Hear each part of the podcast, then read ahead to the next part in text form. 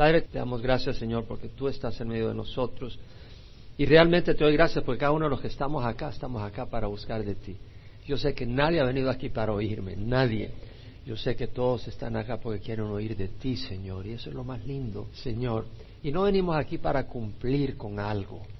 Venimos aquí porque te buscamos, Señor. Como el siervo busca las corrientes de agua, así clama por ti, oh Dios, el alma mía. Mi alma tiene sed del Dios viviente. ¿Cuándo vendré y me presentaré ante mi Dios? Señor, tenemos sed de ti, tú eres el que llena nuestro corazón y necesitamos que tú llenes nuestro espíritu con fortaleza y con fe para poder caminar en este mundo que nos ataca y nos bombardea con tantas cosas. Fortalece nuestra fe en nombre de Jesús. Amén. Dios es bueno, ¿saben? Realmente Dios es bueno. Servimos a un Dios vivo. Y cada vez más estoy saboreando lo que es la gracia. Una de las cosas que estamos estudiando en Gálatas 3, 4, 5 es que todo es suficiente en Cristo, en la cruz de Cristo. Y estaba pensando yo en eso y hoy en la mañana cuando me levanté agarré este libro que tiene citas de Oswald Chambers, que es un teólogo tremendo. Lo abrí así, porque lo abro así, de vez en cuando. Leo alguna cita que él tiene y estaba sobre la crucifixión, sobre la cruz de Cristo. Y hablaba de la centralidad de la cruz de Cristo. Y no es casualidad, es lo que ha arrebatado mi corazón. Y me llama la atención porque en lo que me estaba vistiendo pongo a J. Vernon McGee. ¿Y qué estaba hablando? La cruz de Cristo. Y la suficiencia de la cruz de Cristo. Y no son coincidencias. Hay que experimentar al Señor. No hay cosa mejor que experimentar al Señor. Pero vamos a continuar con Gálatas capítulo 4 versículo 21, donde hemos leído, sabemos que la carta de Pablo, la epístola de Pablo a los Gálatas, esas iglesias que estaban en la provincia de Galacia, en Asia, en Turquía, iglesias que estaban siendo bombardeadas por los judaizantes, los judaizantes decían de que había que ser circuncidado y obedecer la ley de Moisés para ser salvos, no bastaba creer en Jesús. Eso es lo que decían los judaizantes. Y vemos de que Pablo defiende fuertemente ese Evangelio, porque si tú le añades, estás destruyendo la efectividad del Evangelio y ya no salva. Si tú lo corrompes, ese Evangelio no salva. Entonces Pablo defiende ese Evangelio. Y vimos como en el capítulo 3 Pablo menciona cómo el padre de la fe, Abraham, el padre de la nación judía, fue justificado no por la ley, porque Abraham anduvo en la tierra antes de que Dios diera la ley, 430 años después. Entonces, Obviamente Abraham no fue justificado por la ley, de hecho la palabra del Señor dice que cuando Abraham estaba en Hebrón, en esa área de Hebrón, después de una pelea que habían habido unos reyes contra otros y él había rescatado a Lot, el Señor se le aparece, le dice, te bendeciré, y él le dice, estoy sin hijos, el heredero de mi casa es Eliezer de Damasco, uno nacido en mi casa. Y el Señor le dice, no, no, uno que saldrá de tus entrañas es el que va a ser tu heredero, un hijo tuyo y lo llevó afuera, porque él estaba en su tienda, lo lleva afuera, le muestra las estrellas y le dice, mira que innumerables son las estrellas y las puedes contar, así será tu descendencia. Y Abraham creyó y Dios se lo atribuyó, se lo contó como justicia. La palabra contar ahí en el hebreo es de contabilidad, acreditar como justicia. Dios le declara a Abraham que es un hombre justo, recto, no por su perfección interna, sino por haber creído. Entonces vemos ahí de que Pablo hace ver de que Abraham fue declarado justo, fue declarado recto, aprobado por Dios por su fe, no por ninguna obra, y que posteriormente fue el acto de circuncisión, por supuesto, el pacto de la circuncisión, pero el pacto de la circuncisión no cambió a Abraham. El pacto de la circuncisión era una señal externa de una decisión interna de Abraham en creerle a Dios. Y vemos en el capítulo 3, la primera parte, menciona de que todos los que son de las obras de la ley están bajo maldición, porque está escrito, maldito todo el que no permanece en todas las cosas de la ley para obedecerlas.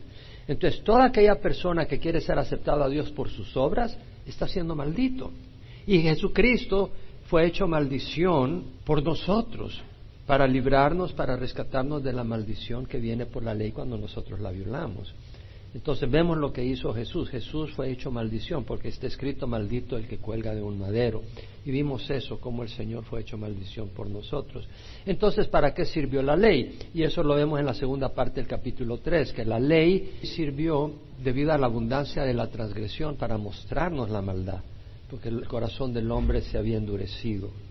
Y con el corazón del hombre endurecido, Dios nos tuvo que mostrar la justicia de Dios, lo que está bien y lo que está mal, los mandamientos, la palabra de Dios.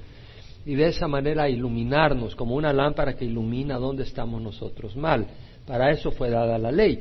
Y la ley también sirvió como un maestro, como un tutor, como un ayo, que nos enseña qué está bien, qué está mal, y también nos enseña disciplina. Y vemos que el pueblo de Israel tenía una gran cantidad de reglas ceremoniales que les ayudaba a ilustrar cosas que un día iban a ser comprendidas cuando Jesús viniera, que es la realidad de estas cosas. En ese sentido, la ley también fue un ayo, un tutor para el pueblo de Israel. En el capítulo 4 vimos de que una persona, un niño, si es heredero y ha heredado una gran fortuna, ese niño no tiene acceso a esa fortuna mientras es niño. Tiene tutores, tiene guardianes que lo cuidan y lo enseñan y lo educan hasta que tenga la madurez para poder manejar esa herencia.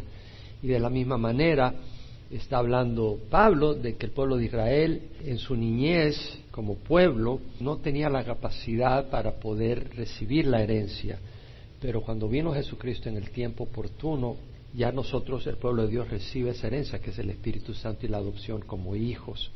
Entonces, al principio del capítulo 4 dice que somos hijos y hemos heredado el Espíritu Santo, por el cual podemos decir Abba Padre. Ahora, vamos a continuar ahora en el versículo 21 al 31, y tiene una tremenda enseñanza. Vamos a poner atención. Dice, decidme los que deseáis estar bajo la ley. ¿No oís a la ley? porque está escrito que Abraham tuvo dos hijos, uno de la sierva y otra de la libre. Pero el hijo de la sierva nació según la carne y el hijo de la libre por medio de la promesa. Esto contiene una alegoría, pues estas mujeres son dos pactos. Uno procede del monte Sinaí que engendra hijos para ser esclavos, esto es Agar. Ahora bien, Agar es el monte Sinaí en Arabia y corresponde a la Jerusalén actual porque ella está en esclavitud con sus hijos. Pero la Jerusalén de arriba es libre, esta es nuestra madre, porque escrito está, regocíjate, oh estéril, la que no concibes, prorrumpe y clama, tú que no tienes dolores de parto, porque más son los hijos de la desolada que de la que tiene marido. Y vosotros, hermanos, como Isaac, sois hijos de la promesa. Pero así como entonces el que nació según la carne persiguió al que nació según el Espíritu, así también sucede ahora. Pero ¿qué dice la Escritura? Ponga atención, echa fuera a la sierva y a su hijo, porque el hijo de la sierva no será heredero con el hijo de la libre. Así que hermanos, no somos hijos de la sierva, sino de la libre. Pablo usa términos tremendos, tan tremendos que algunos comentaristas no se atreven a concluir lo que yo creo que es obvio que está diciendo Pablo. Y vamos a hablar de eso. Pero vamos a empezar verso por verso y que Dios nos dé entendimiento. Pablo dice, decime los que deseáis estar bajo la ley. Cuando fue dada la ley, ¿en dónde fue dada? En el monte Sinaí. Hubo música, bailes, truenos, relámpagos, temblores, terremoto, nube. Era aterrorizador, tanto que el pueblo de Israel le dijo, por favor, que Dios te hable a ti, tú nos hablas a nosotros. Y el mismo Moisés estaba temblando. Entonces vemos que la ley lo que provocó era entender la santidad de Dios y provocar un temor santo. Nosotros no podemos asumir que podemos venir a la presencia de Dios por nuestras obras. Dios es un Dios santo. Dios no tolera el pecado. ¿Tú cuánto crees que va a tolerar Dios a una persona que un día le dice, no te hago caso? ¿Tú crees que va a tolerar Dios eso? Un Dios perfecto, un Dios justo, un Dios santo. Te manda al infierno. En su santidad no va a tolerar nada de eso. No puede tolerar que alguien se revele una tan sola vez. Y Él tuvo que pagar a través de Jesucristo el precio de hacer eso, mostrar nuestra necesidad a nosotros y mandar su Espíritu para transformarnos y cambiarnos. Dios es un Dios santo, no crees que puedes jugar con Él. Ahora, vemos acá que Pablo dice, los que deseáis estar bajo la ley, no hizo la ley, es decir, el que desea estar bajo la ley no se está dando cuenta de lo que está pidiendo. Oh, yo quiero cumplir la ley y así voy a ser aceptado por Dios. Yo voy a entrar al reino de los cielos a través de mis obras. ¿Eso es lo que quieres hacer? No sabes lo que estás diciendo. Estás diciendo que quieres que Dios te mida por tus obras. Y si Dios te va a medir por tus obras, Él va a poner su estándar. ¿Sabes cuál es ese estándar? Jesucristo. ¡Wow! No sabes. Pablo lo dice, los que deseáis estar bajo la ley, no oís a la ley. ¿Y por qué quiere uno querer estar bajo la ley? Porque muchas veces la gente quiere estar bajo la ley porque se puede vanagloriar. Hoy, yo fui a la iglesia cinco veces esta semana. Oh, yo no uso perfume, yo no uso joyas, todo lo que quieras decir, pero con eso no entras al reino de los cielos. Ahora, Pablo dice, está escrito que Abraham tuvo dos hijos, uno de la sierva y uno de la libre. Pero el hijo de la sierva nació según la carne y el hijo de la libre por medio de la promesa. Vamos a ir a Génesis porque quiero que recordemos estas cosas. En Génesis 15 tenemos la promesa de Dios y vemos en el versículo 1, Dios se le aparece a Abraham y le dice, no temas Abraham, yo soy un escudo para ti, tu recompensa será muy grande. Y Abraham dijo, oh Señor Jehová, ¿qué me darás puesto que yo estoy sin hijos y el heredero de mi casa es Eliezer de Damasco? Dijo además Abraham, he aquí no me has dado descendencia y uno nacido en mi casa es mi heredero. Pero he aquí que la palabra de Jehová vino a él diciendo, tu heredero no será este, sino uno que saldrá de tus entrañas, él será tu heredero. Lo llevó fuera y le dijo, ahora mira al cielo y cuenta las estrellas si te es posible contarlas. Y le dijo, así será tu descendencia. Y Abraham creyó en Jehová y él se lo reconoció por justicia. Entonces vemos la promesa, ¿no? Que uno nacido de sus entrañas iba a ser su heredero y que su descendencia iba a ser multitudes, numerosas como las estrellas del cielo. La promesa. Ahora, pasa lo siguiente. Abraham ya estaba mayor, él salió de Arán cuando tenía 75 años. Probablemente esta promesa se le da a Abraham cuando tenía unos 85 años. El heredero será de tus entrañas. Cuando Abraham tenía 85 años, Sara tenía 75. Dice, yo soy estéril. Yo tengo 75 años. Entonces dijo, ¿sabes qué? Te voy a dar mi sierva Agar. Tal vez así vas a tener el hijo que Dios te ha prometido. ¿Por qué? Cuando Abraham estaba en Caná, al principio hubo una hambruna en Caná y no consultó con Dios y se fue directamente a Egipto. Y como Sara era una mujer muy hermosa, dijo, si te dicen algo, dile que eres mi hermana para que no me maten. Así que Abraham se acobardó, muy feliz que la tomaran de mujer, pero que no lo mataran. Y cabal, cuando llega a Egipto, los amigos del faraón le dicen, ¿ya viste esa chica que acaba de venir al pueblo? Le dice, no, y se la llevaron al faraón. Y faraón empieza a darle camellos y asnos y asnas y vacas y ovejas, se las empieza a dar a Abraham cuando vienen plagas. Dios le manda plagas a faraón para que no toque a Sara.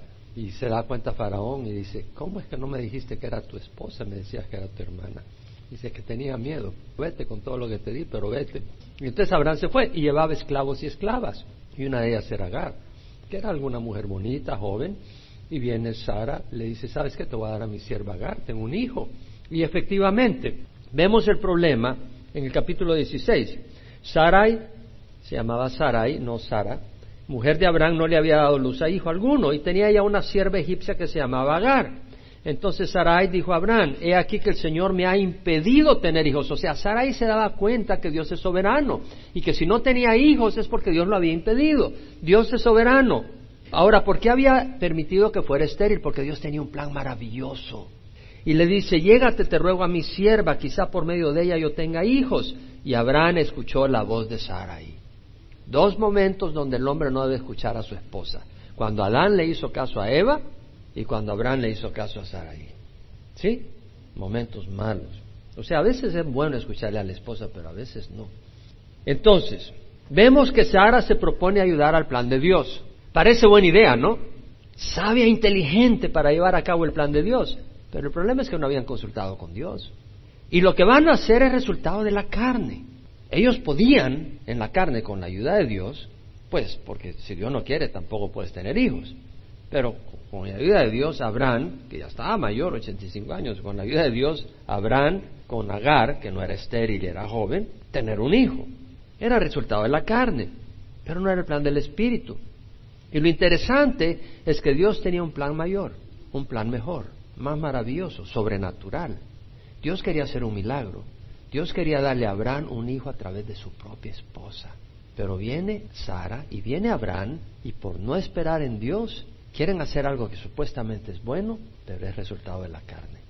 Y cuando nosotros tomamos decisiones en la carne y no en el espíritu, pagamos grandemente las consecuencias.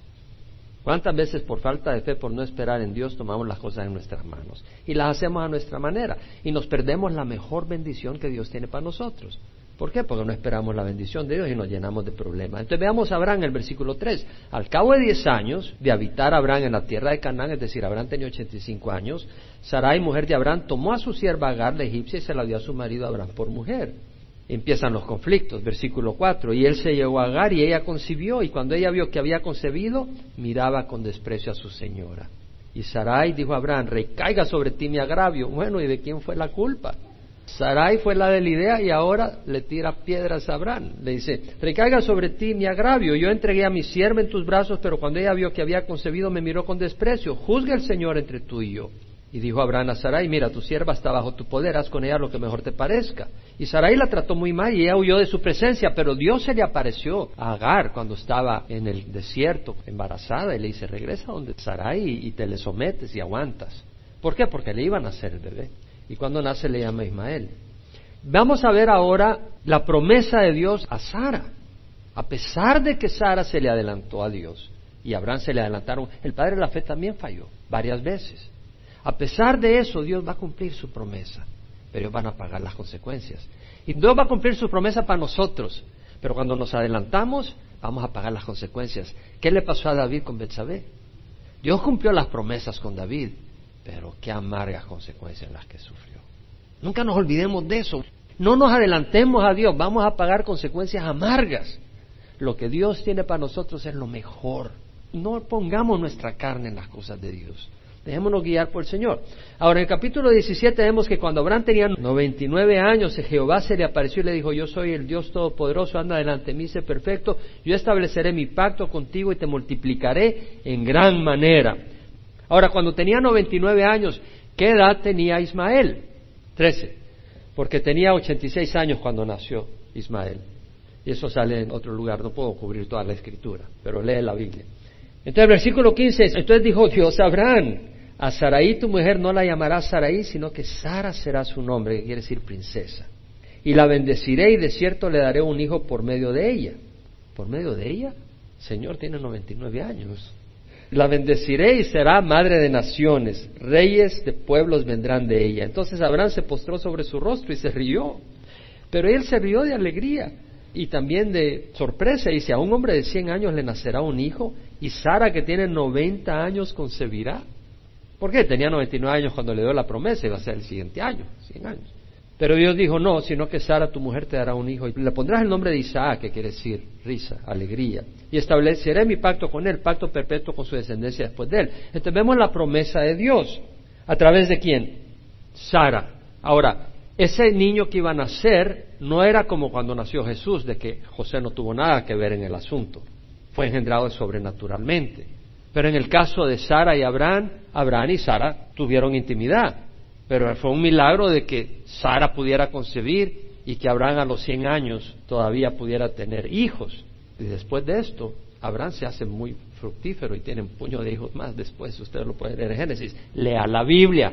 Ahora, interesante. ¿Cuántos hijos aparece ahí que ha tenido Abraham ya? ¿Cómo se llama uno? ¿Y el segundo? Ok. Al final de acabo, si vemos en el capítulo 21, versículo 8, cuando nace Isaac, ¿qué edad tiene Abraham?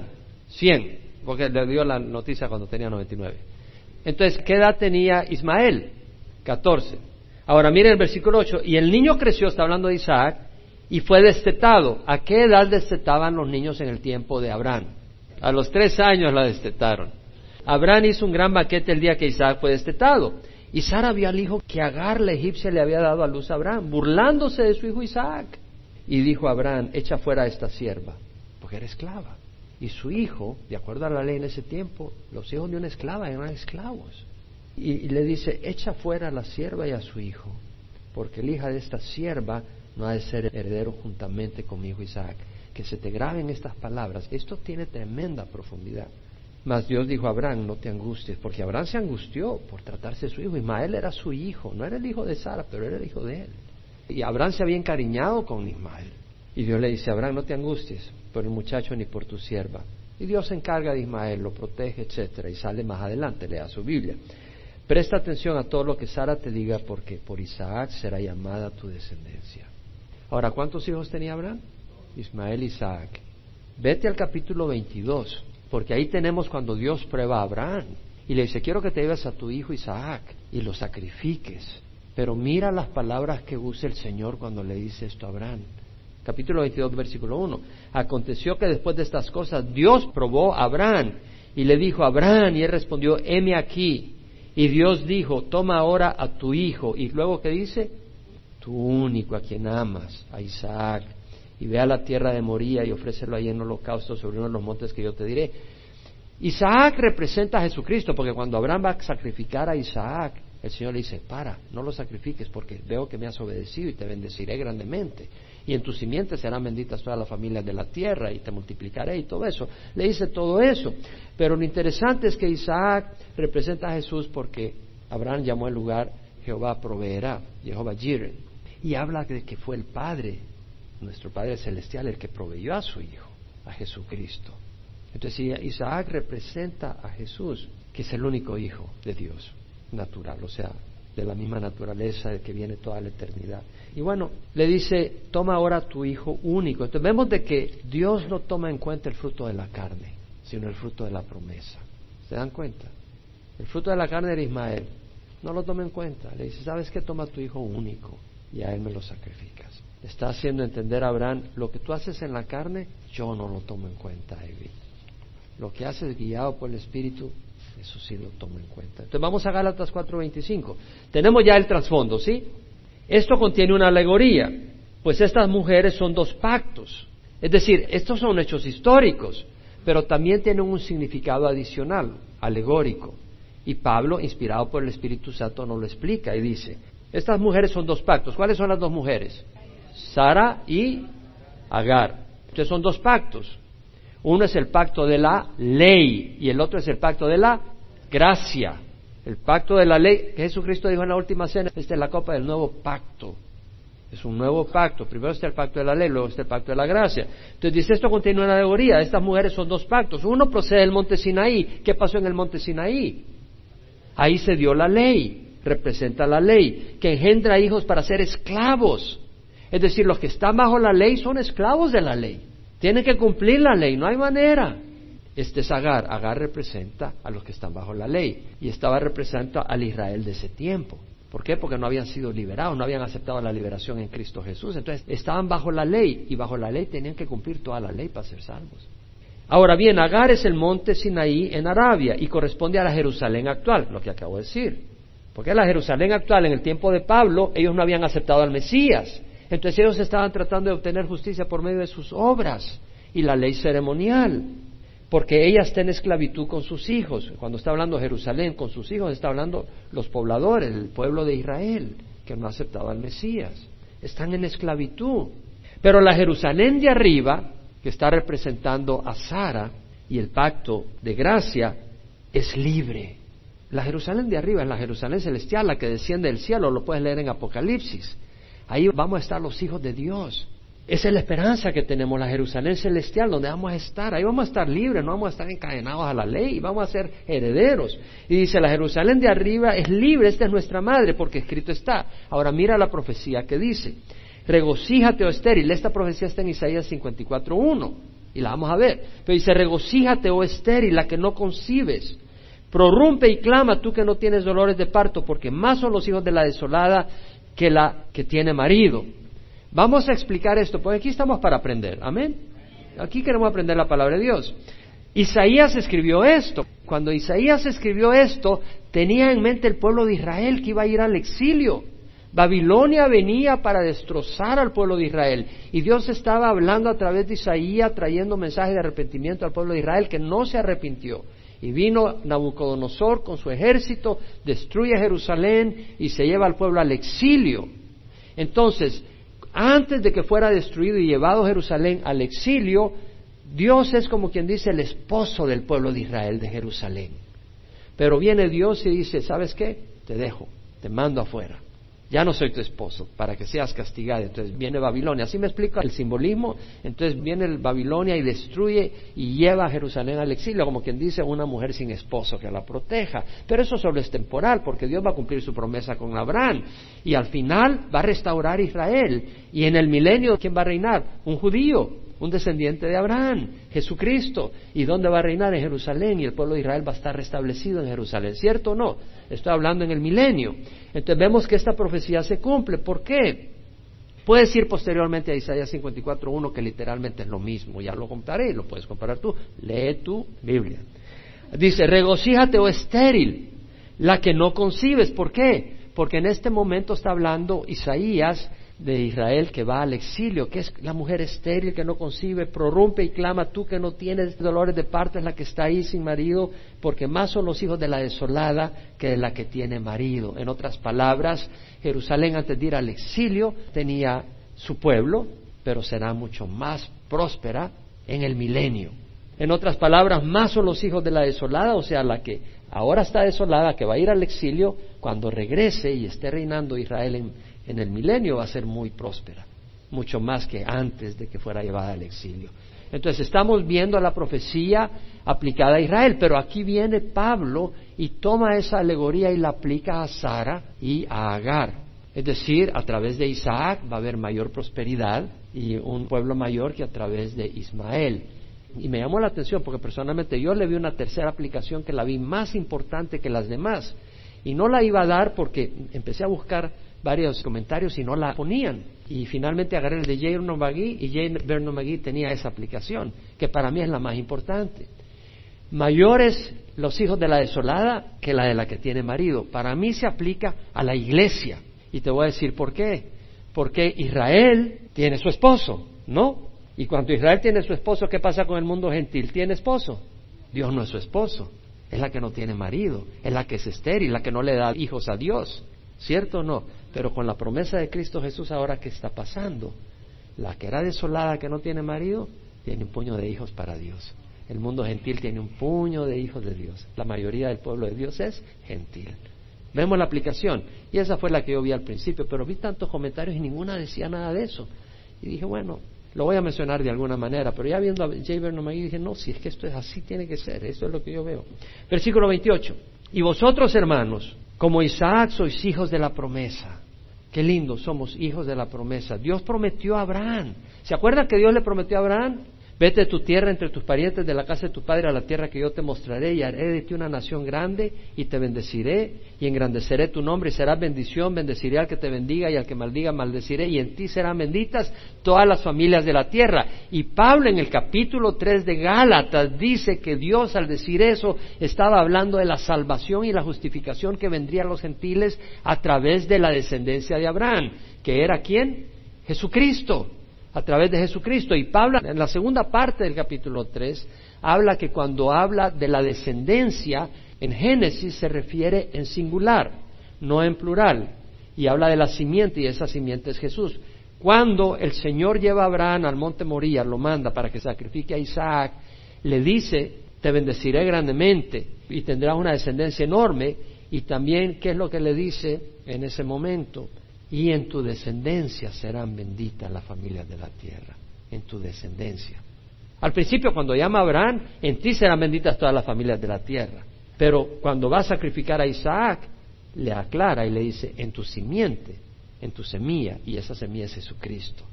La bendición de Dios al pueblo gentil y aún a los israelíes que creen, está en quién? En Jesucristo. La bendición, y Pablo lo dice, la bendición es a Jesucristo. Jesucristo es el heredero de la bendición.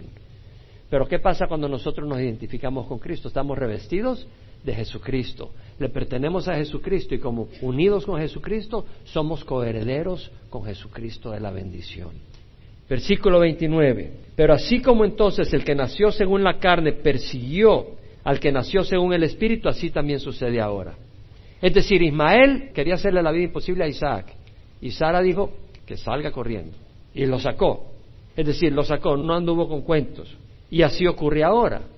Nosotros que creemos en la salvación por fe, no por obras, la gente se burla de nosotros, nos desprecia, creen que somos tontos. ¿Cómo vas a creer que solo por creer se va a hacer Yo recuerdo, yo fui a una escuela religiosa y recuerdo en una ocasión el profesor, y no sé si era en la clase de religión o en qué clase mencionó sobre Lutero, mencionó sobre el protestantismo y mencionó, ellos creen que son salvos por la fe nomás. Pero entonces uno puede hacer lo que quiere y se va a salvar. No, si tú tienes fe real, una fe viva en Cristo, no fe de creer que Dios existe, los demonios creen y tiemblan, no se salvan, sino una fe donde tú crees que Cristo es el Hijo de Dios, que Él ha venido para bendecirnos, y tú crees que Él nos ama, y tú dices, sabes que yo te quiero dar mi vida, porque yo soy un pecador y yo quiero que tú me cambies. Esa fe salva, porque esa fe no es una fe para hacer el mal. Cuando tú has probado la gracia de Dios, te alejas del pecado. Y esa gracia de Dios solo la puedes probar a través de la fe. Pero cuando tú tienes fe y pruebas la gracia de Dios, créemelo, si tú no la has experimentado, tiene mucho más poder que la ley para que no peques. La ley no tiene poder para que no peques, la ley te provoca el pecado. Te dice, no hagas esto, lo quieres hacer, lo hayas más atractivo. Pero cuando tú te das cuenta de lo que Jesús ha hecho, cuando tú te das cuenta del amor de Jesús y quién es Él, tú quieres servirle. Ya no estás pensando en la ley, estás pensando en Jesús. Cuando estás pensando en Jesús, lo quieres bendecir. Cuando tú amas a alguien, tú no estás pensando en la ley, sino en bendecir a esa persona. Y eso es lo que pasa cuando estamos bajo la gracia. Entonces vemos acá que dice, el que nació según la carne persiguió al que nació en el espíritu. Ismael despreció y se burló de Isaac. Y los legalistas buscan tener una justicia propia por obras. Y por eso dicen, por ejemplo, los adventistas del séptimo día que dicen de que hay que observar el sábado y que no puedes comer carne de cerdo, Dicen que nosotros tenemos la marca de la bestia. Quieren hacernos la vida imposible. Pero no nos nace, nosotros sabemos que no es cierto. Ahora, algunos dicen, es ridículo decir que cree en Jesús y con eso ya es suficiente y será salvo. Eso es ridículo, dicen algunos. Es que no lo digo yo, lo dijo Jesús. Cuando había multiplicado panes y peces, los judíos se le acercaron y le dijeron, ¿qué debemos de hacer para hacer las obras de Dios? Y Jesús le dijo, esta es la obra de Dios, que creas en el que Él ha enviado. ¿Qué es más ridículo pensar? que al poner la fe en Jesucristo vas a ser justificado o pensar que puedes ser justo con penitencias y sacrificios. Que tirándote azotes en la espalda vas a tener un corazón limpio.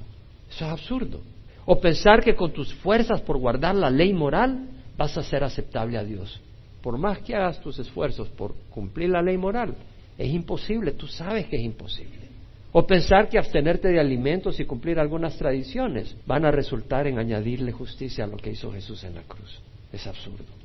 Leemos el versículo 30. ¿Qué dice la Escritura? Echa fuera a la sierva y a su hijo, pues el hijo de la sierva no será heredero con el hijo de la libre. ¡Wow! ¿Quiénes son los hijos de la sierva? ¿Quién representa a la sierva? Agar. Y la Agar representa la ley. Y los hijos de la sierva son los que quieren obtener su justicia observando la ley, por obras y por tradiciones. ¿Y qué dice? echa fuera a la sierva y a su hijo, pues el hijo de la sierva no será heredero con el hijo de la libre. ¿Sabes lo que está diciendo? Claramente para mí, si tú estás confiando en tus obras, te vas a ir al infierno. Tú dices, yo creo en el Señor Jesucristo, pero yo soy salvo porque además no como carne y me reúno el sábado, te vas a ir al infierno, porque estás confiando en las obras de la ley. Así sencillo. Léelo bien. Echa fuera a la sierva y a su hijo, pues el hijo de la sierva no heredará con el hijo de la libre. Tú no puedes añadirle a lo que hizo Jesucristo en la cruz. No puedes. Es un insulto a Dios, es una ofensa a Dios. Y a la vez qué lindo que no tenemos que añadirle, porque no podemos añadirle, es absurdo. Y qué lindo que no tenemos que hacer nada para entrar al reino de los cielos, solo arrepentirnos y aceptar lo que Jesús hizo. Aquel que no conoció pecado lo hizo pecado. Y Jesús nos libró de la maldición del pecado de la maldición de la ley, y Él se hizo maldición por nosotros, porque escrito está maldito el que cuelga en un madero. Si tú puedes oír estas palabras y no conmoverte, tu corazón está demasiado duro. Es decir, es increíble que nuestro Señor Jesús se ha hecho maldición por nosotros. Y luego reconocer de que si Él hizo todo eso, yo no puedo añadir nada y soy libre. ¿Sabes lo que es ser libre? ¿Sabes lo que es enojarte y perder la paciencia y decir, gracias Señor, porque tú me perdonas con la sangre tuya en la cruz. Y no irte con un espíritu de condenación. ¿Has experimentado eso? Y cuando lo experimentas no dices, ah, qué feliz que perdí la paciencia. No dices eso. Cuando realmente lo entiendes y pierdes la paciencia y dijiste lo que no tenías que decir y en el momento dices, gracias Señor que tu sangre me limpia. Hay un corazón agradecido ahí y no un corazón de culpa no un corazón de una carga que llevas y llevas en tu espalda. ¿No es lindo la gracia? ¿No es lindo caminar en la gracia del Señor? ¿No es lindo lo que hizo el Señor por nosotros? Vamos a ir rápido al capítulo 5, vamos a ver los primeros 12 versículos. Para libertad fue que Cristo nos hizo libres. Por tanto, permaneced firmes y no sometáis otra vez al yugo de esclavitud. ¿Para qué dice? Libertad. Jesús vino a librarnos. Satanás cree que Jesús viene a encadenarnos, a hacernos esclavos. Jesús vino a librarnos. ¿Sabemos lo que es estar esclavos del pecado? ¿Y sabemos lo que es ser libre de la esclavitud del pecado? Cuando eres libre de la esclavitud del pecado, no quiere decir que no seas tentado y que no seas atraído, pero tienes poder para decir no. El que es esclavo del pecado no tiene ningún poder para decir mal pecado. Es esclavo. Y Jesús vino a liberarnos de la esclavitud, del pecado. Jesús dijo, en verdad, en verdad os digo que todo el que comete pecado es esclavo del pecado y el esclavo no queda en la casa para siempre, pero el Hijo permanece para siempre. Y si el Hijo se hace libre, seréis verdaderamente libres, seréis realmente libres. No quiere decir que vamos a ser libres de las tentaciones, vamos a ser libres de las tentaciones cuando venga el Señor Jesús. Ahora tenemos que aguantarlas y tenemos tentaciones, todos tenemos, a menos que estén muertos, pero todos somos tentados de una o de otra manera. Pero, ¿sabes qué? Pero somos libres, no somos esclavos de esas tentaciones. Qué bonito. Ahora, Cristo también nos libró del yugo de la ley. El yugo de la ley era insoportable. Había que circuncidarse, bueno, un bebé de ocho días no puede decir ni pío, pero habían otra cantidad de leyes continuas. Si la mujer estaba en su ciclo menstrual, estaba inmunda. Si el hombre había emitido líquido seminal, estaba inmundo. Si tocabas un animal muerto, estabas inmundo. No podías comer conejito, no podías comer algunos animales. O sea, una cantidad de reglas tenías que hacer sacrificio por todo. De hecho, cuando fue el concilio de Jerusalén, porque los judaizantes habían llegado a Antioquía y Pablo dice, no, no es necesario circuncidarnos. Y Pablo lleva este problema a Jerusalén junto con Bernabé y se arma el concilio. Los fariseos, cuando vieron a Pablo, dicen, es necesario que los gentiles se circunciden y obedezcan la ley. Y Pedro en el concilio les dice, pueden verlo ustedes después en el capítulo 15 de Hechos, ¿por qué tentáis a Dios poniendo sobre el cuello de los discípulos un yugo que ni nuestros padres ni nosotros hemos podido llevar? La ley era un yugo insoportable, habían como seiscientas y pico de leyes y tenían que observar todas esas leyes. No podía respirar tranquilo porque estaba violando una ley en cada momento.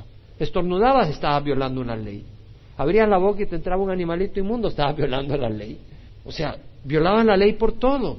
Ahora, Pablo dice, para libertad fue que Cristo nos hizo libres, por tanto, permaneced firmes y no os sometáis otra vez al yugo de la esclavitud. Lo que está Pablo diciendo es, no cedan. Hay cosas a las cuales no debemos de ceder. Hay personas que buscan esclavizarnos a la ley, no debemos de ceder a eso. Por ejemplo, que la mujer no se puede cortar el cabello, que la mujer no puede andar pantalones porque eso ya no es espiritual, que las faldas tienen que estar hasta los tobillos. Yo no te digo que vengas con un bikini a la iglesia, no te estoy diciendo eso, es decir, hay que usar pudor, pero no vas a poner reglas. Y tenemos que tener cuidado de no entrar en un legalismo. Tú puedes entrar en un legalismo, por ejemplo, bueno, el pantalón de esa hermana está flojo, está bien, pero ese está un poquito apretado. Bueno, ¿y cuánto es apretado? Vamos a determinar cuánto es apretado. O sea, no vamos a entrar en un legalismo. Claro, usa pudor. Pero no vamos a estar en un legalismo tratando de ver en dónde está fallando cada uno. Porque acuérdate, cuando tú apuntas un dedo a alguien porque ha violado la ley, hay tres apuntando contra ti. Entonces, vamos a vivir en gracia. No quiere decir de que vamos a permitir un desorden, pero tenemos que tener cuidado, estamos bajo la gracia. Pablo dice, permaneced firmes y no os amatéis otra vez al yugo de la esclavitud. Y luego dice, mira, yo, Pablo, os digo que si os dejáis circuncidar, Cristo de nada os aprovechará. ¿Qué más fuerte puede usar palabras Pablo? Que Cristo no os aproveche. ¿Qué es lo que hace Cristo en nuestras vidas? Nos salva y está intercediendo por nosotros ante el Padre. ¿No dice eso Romanos? Y si Él de nada nos aprovecha, ¿qué quiere decir? No nos salva. Porque tú no puedes añadirle nada de ley ni ninguna obra a lo que hizo Jesucristo. Entonces, los que dicen que es necesario el bautismo para ser salvo, están equivocados. Pero yo te digo, pero si tú eres salvo, tú vas a obedecer. Vemos la diferencia. Si tú eres salvo, tú vas a obedecer. Ahora, lo que quiere decir es de que si tú recibes al Señor Jesucristo ahorita y pasa un carro y te mata al salir, te vas a ir al cielo. Porque aunque no te hayas bautizado, lo que salva es la fe, no el bautizo. Si el bautizo es el que salva, tú te arrepientes y vas en la calle y te mata a alguien, te vas al infierno porque no te bautizaste, es absurdo. La Biblia lo dice. Y Pablo dice, otra vez testifico, a todo hombre que se circuncida que está obligado a cumplir toda la ley. Es decir, si tú te circuncidas, no quiere decir que sea mala la circuncisión, de hecho tiene ventajas de sanidad médica. Pero si tú te circuncidas para ser aprobado por Dios, lo que está diciendo Pablo es lo siguiente, estás obligado a cumplir toda la ley. ¿Qué quiere decir que estás obligado? Que estás obligado. Es decir, tú dices, bueno, yo creo en Jesús, pero me voy a circuncidar para ser aceptable para Dios. Mala onda. Tienes que cumplir toda la ley, no solo la ceremonial, sino la moral. y no hay nadie que pueda cumplir toda la ley moral. Y si estás obligado, porque vas a depender de la ley, porque Jesucristo no permite que le añadas nada a su sacrificio. Y si tú le añades, vas a tener que depender en la ley, porque Jesucristo se sale de ahí. Jesucristo dice, si tú me vas a añadir tus obras a lo que yo he hecho, yo me salgo de ahí. Lo único que te va a defender es tus obras. Y si tus obras no son perfectas, no solo tus obras, sino tu carácter moral, tú te vas al infierno, porque tienes que cumplir toda la ley. Mira el versículo 4, ¿qué palabras más fuertes puede usar Pablo? De Cristo os habéis separado. ¿Tú crees que puedes ir al reino de los cielos si estás separado de Cristo? No. Vosotros que procuráis ser justificados por la ley, de la gracia habéis sido caídos. Si te habéis caído de la gracia, quiere decir que dependes de qué? De tu propia justicia. Ahora, versículo 5. Pues nosotros, por medio del Espíritu, esperamos por la fe la esperanza en la justicia. Por medio del Espíritu Santo tenemos esperanza. ¿Tenemos una justicia actual o no? Es revestida. Todavía pierdes el temperamento a veces. Por el Espíritu Santo tenemos esa esperanza. Esa esperanza que un día vamos a tener no solo una justicia externa, recubierto con una justicia, sino que no va a haber ninguna injusticia en nuestro carácter. ¡Wow! Vamos a tener el carácter de Jesús. Qué lindo, ¿no? Es una bendición, hermanos. Versículo 6. Porque en Cristo Jesús ni la circuncisión ni la incircuncisión significan nada, sino la fe que obra por amor. La fe. Es decir, es la fe. Pero mira la fe no una fe muerta, sino una fe que obra motivada por amor. ¿Dónde vemos eso? En Corintios qué? 13. Es decir, la fe tiene que mostrarse en qué. Cuando yo recibí al Señor Jesucristo, nació en mi corazón amor a los cristianos. Cuando ya nací de nuevo, yo entendí que había una familia de Dios, no porque uno va a la iglesia. Pude distinguir que aunque vayas a la iglesia está más muerto que un muerto. Entonces pude distinguir que habíamos a unos que habíamos nacido de nuevo. Y yo me alegraba cuando veía a alguien que había nacido de nuevo y me nacía un amor por esas personas y me nació un amor por la gente, por llevar el Evangelio. Ese amor viene de Dios.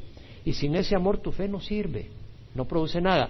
Pablo dice, si yo hablara lenguas humanas y angélicas, pero no tengo amor, he llegado a ser como metal que resuena, o símbolo, eso es para memorizarlo, o símbolo que retiñe.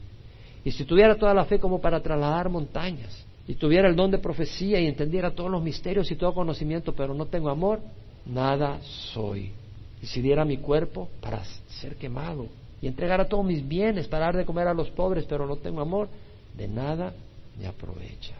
De nada sirve que nosotros decimos tenemos una gran fe si somos pesados y no mostramos amor a los demás. El amor es paciente, es amable, no tiene envidia, no es jactancioso, no es arrogante, no busca lo suyo, no se porta indecorosamente, no se irrita, no toma en cuenta el mal recibido, no se alegra con la injusticia, mas se regocija con la verdad. Todo lo sufre, todo lo cree, todo lo espera, todo lo soporta. ¿Usted ha encontrado una mejor definición de amor en todo el mundo? Ese es el amor de Dios. Es paciente, es amable, no tiene envidia, no es jactancioso, no es arrogante, no se porta indecorosamente, no busca lo suyo, no se irrita, no se alegra, no se regocija con injusticia, se regocija con la verdad todo lo sufre, todo lo cree, todo lo espera, todo lo soporta. Es el amor que Dios quiere producir en nosotros y lo va produciendo en la medida que vamos unidos a Él. ¿Por qué? Fruto del Espíritu es amor, gozo, paz. ¿Cuál es lo primero? Amor, gozo, paz, paz. Si hay un fruto del Espíritu, no lo puedes producir tú, lo produce el Espíritu cuando nos conectamos con el Señor. Versículo 7. Vosotros corrías bien. ¿Quién os impidió obedecer la verdad? Es decir, las iglesias en la provincia de Galacia estaban corriendo bien, en otras palabras, estaban siguiendo el Evangelio de la fe, pero corrías es tiempo pasado, no presente. Ellos habían empezado bien, pero los habían desviado. Tenemos que tener cuidado de no desviarnos de nuestra fe. Podemos empezar bien y ser desviados. Vosotros corrías bien. ¿Quién os impidió obedecer a la verdad? La verdad es el Evangelio de fe. Quiere decir que el Evangelio de fe con obras es verdad o es mentira. Es mentira, es engaño, es falsedad. El añadirle obras al Evangelio es una falsedad, es una mentira, eso no te aprueba ante Dios. Ahora, cuando has recibido a Cristo, tus obras son importantes. Para ganar la salvación, no. Son importantes porque es una manera de mostrarle nuestro amor a Dios y van a tener recompensa. Van a ser recompensados, créemelo. Van a ser recompensados. Esta persuasión, dice Pablo, no vino de aquel que os llama. Esta persuasión, la persuasión de qué? De que puedes ser salvo por tus obras y tu justicia. Y la palabra persuasión quiere decir ese convencimiento, esa inspiración bajo la cual te has dejado seducir. Esto con lo que tú estás creyendo ahora no vino de Dios. Y lo interesante es que parece bueno, vamos a ser mejores. Ahora la iglesia, solo las mujeres pueden traer falda. No, sería absurdo. Pero a veces empezamos a poner reglas y ya nos sentimos más espirituales. Y parece bueno, pero no es bueno. Esas reglas no son buenas. ¿Por qué? Porque te hacen pensar de que eres más justo por eso. Y viene alguien a tu iglesia y viene tal vez una mujer con pantalones y le empiezan a tirar piedras. Mira esta, que aquí, que allá. Es absurdo. Un pantalón o falda no te va a hacer más espiritual. Ahora, un poco de levadura fermenta toda la masa. La levadura es un símbolo del pecado. Realmente, entre más tiempo caminas con el Señor, puedes tener el peligro de pensar que tu caminar te hace más aceptable a Dios para ser salvo. Eso es un problema porque vas a empezar a entrar en condenación, porque el enemigo te va a atacar y te va a acusar y cuando te acuse te va a mostrar dónde estás fallando. Y como tú ya estás empezando a descansar en tu propia justicia, te empiezas a desinflar, porque estás descansando en tu propia justicia. El enemigo lo usa para destruirte. ¿Nos damos cuenta? Ahora bien, un poco de levadura en la doctrina, pero ¿sabes qué? Esto se aplica en otras áreas. Un poco de levadura, no solo en la corrupción del Evangelio, ¿qué de la inmoralidad en la iglesia? Y nosotros empezamos a ser instrumentos de inmoralidad en la iglesia. ¿Qué de la impureza? Y empezamos a introducir impureza en la iglesia y estar cómodos con eso. ¿Qué va a hacer? Fermenta toda la masa. ¿Qué de obscenidades? ¿Qué de lenguaje eso es? Tenemos que tener cuidado. Pablo no tenía tolerancia a esas cosas. Lo vemos, por ejemplo, en Efesios 5, 1 al 10. La inmoralidad, toda impureza o codicia ni siquiera se mencionen entre vosotros el apóstol de la gracia dice, pero ¿sabes qué? ¿Para qué vas a mencionar inmoralidad? ¿Para qué vas a hacer cosas o que tu vida tenga algunas características que tienen que ver con la inmoralidad? ¿Por qué? Ni necedades, ni obscenidades. Dice que ni la inmoralidad, impureza o avaricia, ni siquiera se menciona entre nosotros como corresponde a los santos, ni obscenidades, ni necedades, ni groserías que no son apropiadas, sino más bien acción de gracias. ¿Qué quiere decir? Que lo que vemos, lo que oímos, lo que decimos, no tiene por qué contener inmoralidades, groserías, obscenidades ni necedades. Y si tenemos hijos, tenemos la obligación de disciplinarlos en esta área, aunque no hayan recibido a Cristo, la ley, un poco de la ley, en el sentido de que está bien y que está mal. No vas a decir a tu niño, bueno, mi niño tiene seis, siete años, ya recibió el Espíritu Santo, no le tengo que decir que está bueno o que está malo. ¿Para qué crees que te puso el papá o de mamá? Tienes que explicarle, tienes que mostrarle lo que está bien y lo que está mal, para que pueda ser guiado un día por el Espíritu a lo que está bien y a lo que está mal, y necesita la palabra de Dios. Entonces Pablo dice, yo tengo confianza respecto a vosotros en el Señor, de que no optaréis por otro punto de vista, pero el que os perturba llevará su castigo cualquiera que sea. Pablo tenía confianza que Dios estaba trabajando en las iglesias de Galacia, tenía confianza en Dios. Yo tengo confianza que Dios está trabajando en muchos de ustedes. Y me da gozo cuando veo que Dios está trabajando en ustedes. Y sé que Dios va a terminar la obra que ha empezado en ustedes. Y me da gozo. No hay mayor gozo para mí que ver cuando alguien está siendo transformado por el Señor. No pongas tu mirada en tu fe, pon tu mirada en Jesús. Pero mira el castigo de los que distorsionan el Evangelio. Pablo dice, el que os perturbe llevará su castigo. Tú no puedes ser un maestro de error sin consecuencias. Van a haber serias consecuencias.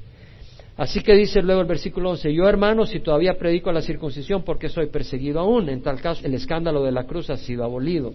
Es decir, Pablo está diciendo, realmente él recibía persecución de los legalistas.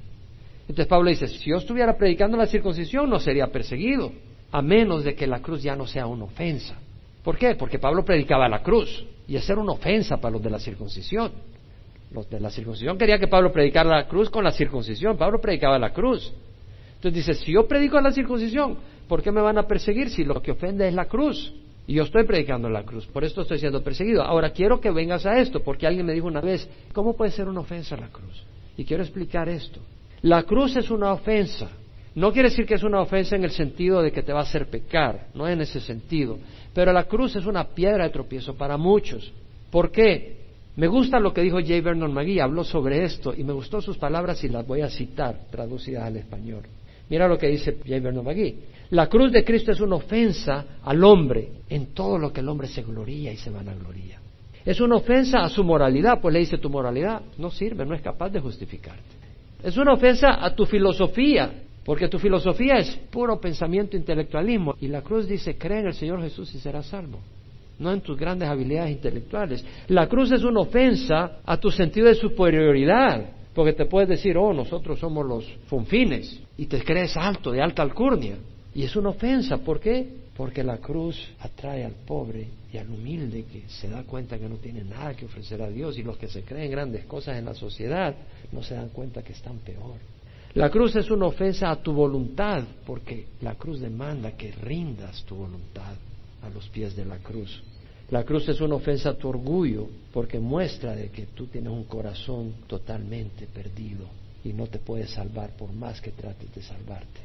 Y la cruz es una ofensa a ti mismo, porque Dios dice, tú no sirves, tienes que nacer de nuevo. Y Pablo termina, ojalá que los que os perturben también se mutilaran, se castraran. Creo que el sentido acá es se cortaran y se separaran de las iglesias en Gálata para que no los sigan influenciando. Isaías dice, fue despreciado y desechado de los hombres, varón de dolores y experimentado en aflicción, y como uno de quien los hombres esconden el rostro, fue despreciado y no le estimamos. Ciertamente Él llevó nuestras enfermedades y cargó con nuestros dolores. Con todo nosotros le tuvimos por azotado, por herido de Dios y afligido. Mas Él fue herido por nuestras transgresiones, molido por nuestras iniquidades. El castigo por nuestra paz cayó sobre Él y por sus heridas hemos sido sanados. Todos nosotros nos descarriamos como ovejas, nos apartamos cada cual por su camino, pero el Señor hizo que cayera sobre Él la iniquidad de todos nosotros. Y luego dice, debido a su angustia de su alma, Dios lo verá y quedará satisfecho. Está hablando de Jesucristo y su angustia en la cruz.